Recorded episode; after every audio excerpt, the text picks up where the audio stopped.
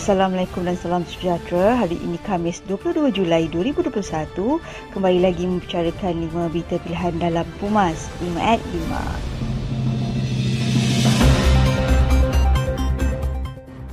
kerajaan perlu mengambil iktibar dalam mengurus takbir penularan pandemik COVID-19 untuk ditangani sebaiknya bagi jangka masa panjang.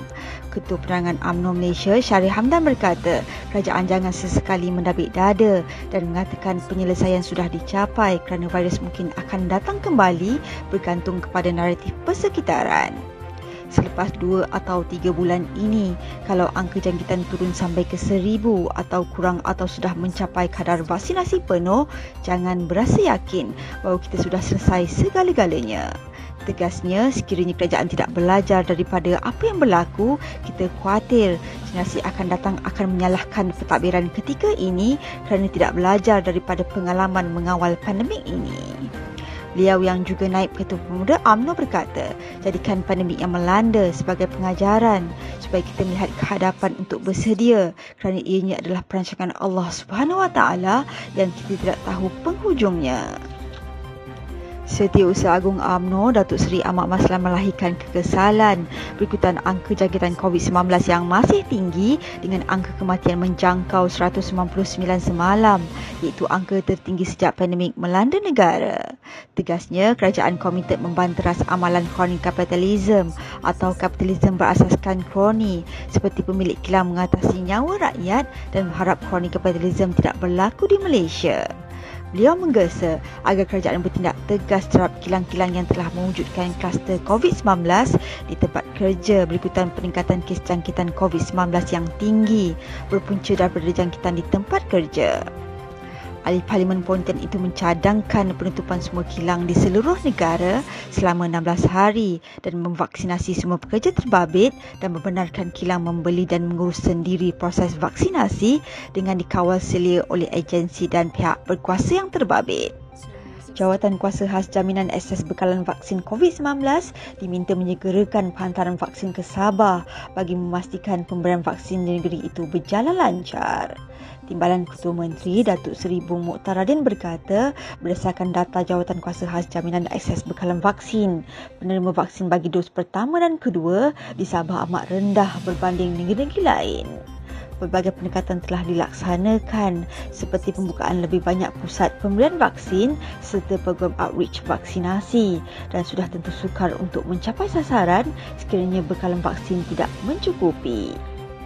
Beliau menggesa kerajaan pusat dan jawatan kuasa khas jaminan akses bekalan vaksin bertindak segera menghantar bekalan vaksin ke Sabah bagi mengurangkan jurang di antara negeri-negeri lain dalam soal pemberian vaksin. Tegasnya, perkara itu tidak boleh dilengahkan kerana ancaman virus COVID-19 yang lebih berbahaya ekoran penemuan virus baru yang lebih mudah menular.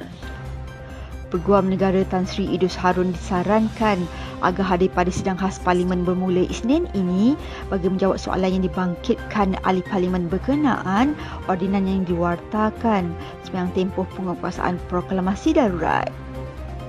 Timbalan yang dipertua Dewan Rakyat Datuk Seri Azalina Osman Said berkata, tugas peguam negara bukan saja sebagai penasihat perundangan kepada jemaah menteri tetapi juga yang di-Pertuan Agong seperti yang diperuntukkan di bawah perkara 145-2 Perlembagaan Persekutuan. Ramai ahli parlimen ada persoalan yang belum terjawab. Peguam negara bukan saja penasihat perundangan kepada jemaah menteri tetapi juga penasihat kepada Agong bersama-sama Dewan Rakyat dan Dewan Negara membentuk parlimen. Ianya juga untuk memadamkan keraguan terhadap risiko konflik kepentingan dalam tindakan peguam negara mana-mana peguam negara perlu diberi hak untuk didengar sendiri di parlimen dan bukannya melalui pihak ketiga.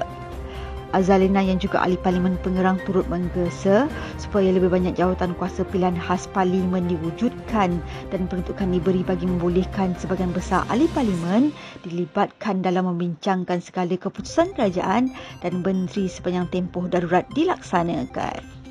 Misi bantuan kemanusiaan ke Gaza ditangguhkan seketika dan akan kembali ke tanah air bagi membantu rakyat Malaysia yang kini berdepan dengan pelbagai kesulitan disebabkan oleh COVID-19 termasuk penganggihan makanan. Pengurusi Biru Kebajikan UMNO Malaysia merangkap pengurusi misi bantuan kemanusiaan Palestin. Datuk Seri Abdul Aziz Abdul Rahim memaklumkan penangguhan itu dibuat atas faktor keselamatan yang masih tidak menentu di Gaza dan bukannya ditolak atau dihentikan. Aziz berkata, apabila mendapat nota diplomat dari kedutaan Malaysia di Mesir untuk memasuki Gaza, misi bantuan kemanusiaan itu akan kembali ke Gaza untuk menyampaikan seni bantuan kepada masyarakat Palestin di sana. 65% misi itu telah berjaya dilaksanakan antaranya menyalurkan sumbangan USD 200,000 ataupun RM 828,000 kepada tabung Al-Aqsa bagi membaik pulih, menambah baik dan memenuhi keperluan berkaitan pengurusan dan penyelenggaraan masjid terbabit yang musnah selepas diserang Israel. Beliau yang juga ahli Majlis Kerja Tinggi UMNO merangkap ahli Parlimen Baling bersama anggota misi merakamkan penghargaan kepada semua pihak khususnya Presiden UMNO dan Kerajaan Malaysia. Sekian sahaja daripada saya, Adib Ahmad. Jangan lupa temu janji kita. Senin hingga Jumaat jam 5 petang. 5 berita pilihan hanya di Pumas 5 at 5. Assalamualaikum dan salam mufakat nasional.